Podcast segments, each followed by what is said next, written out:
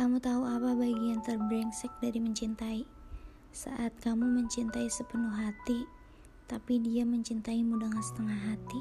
Saya pernah dihianati, tapi saya tetap memilih untuk percaya. Bahkan saya pernah dibodohi, tapi saya tetap memilih untuk percaya lagi. Tapi saya sadar, percaya saya buta, tak punya nalar. Bias antara salah dan benar, tapi saya masih mencoba meyakinkan diri saya sendiri bahwa dia masih pantas untuk diberi hati. Saya terus dikhianati.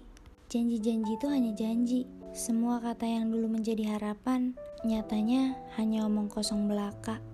Dia pergi bersama hujan, diiringi dengan sudut mata yang mulai mengering.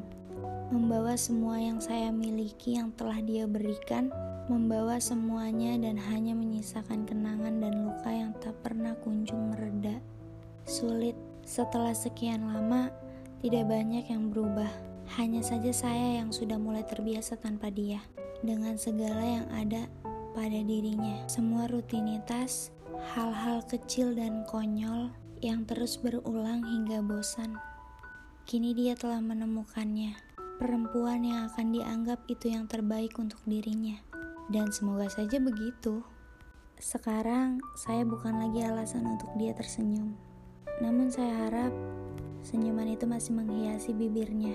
Terima kasih telah mengisi satu bagian dari hidup saya, mengajarkan saya tentang bagaimana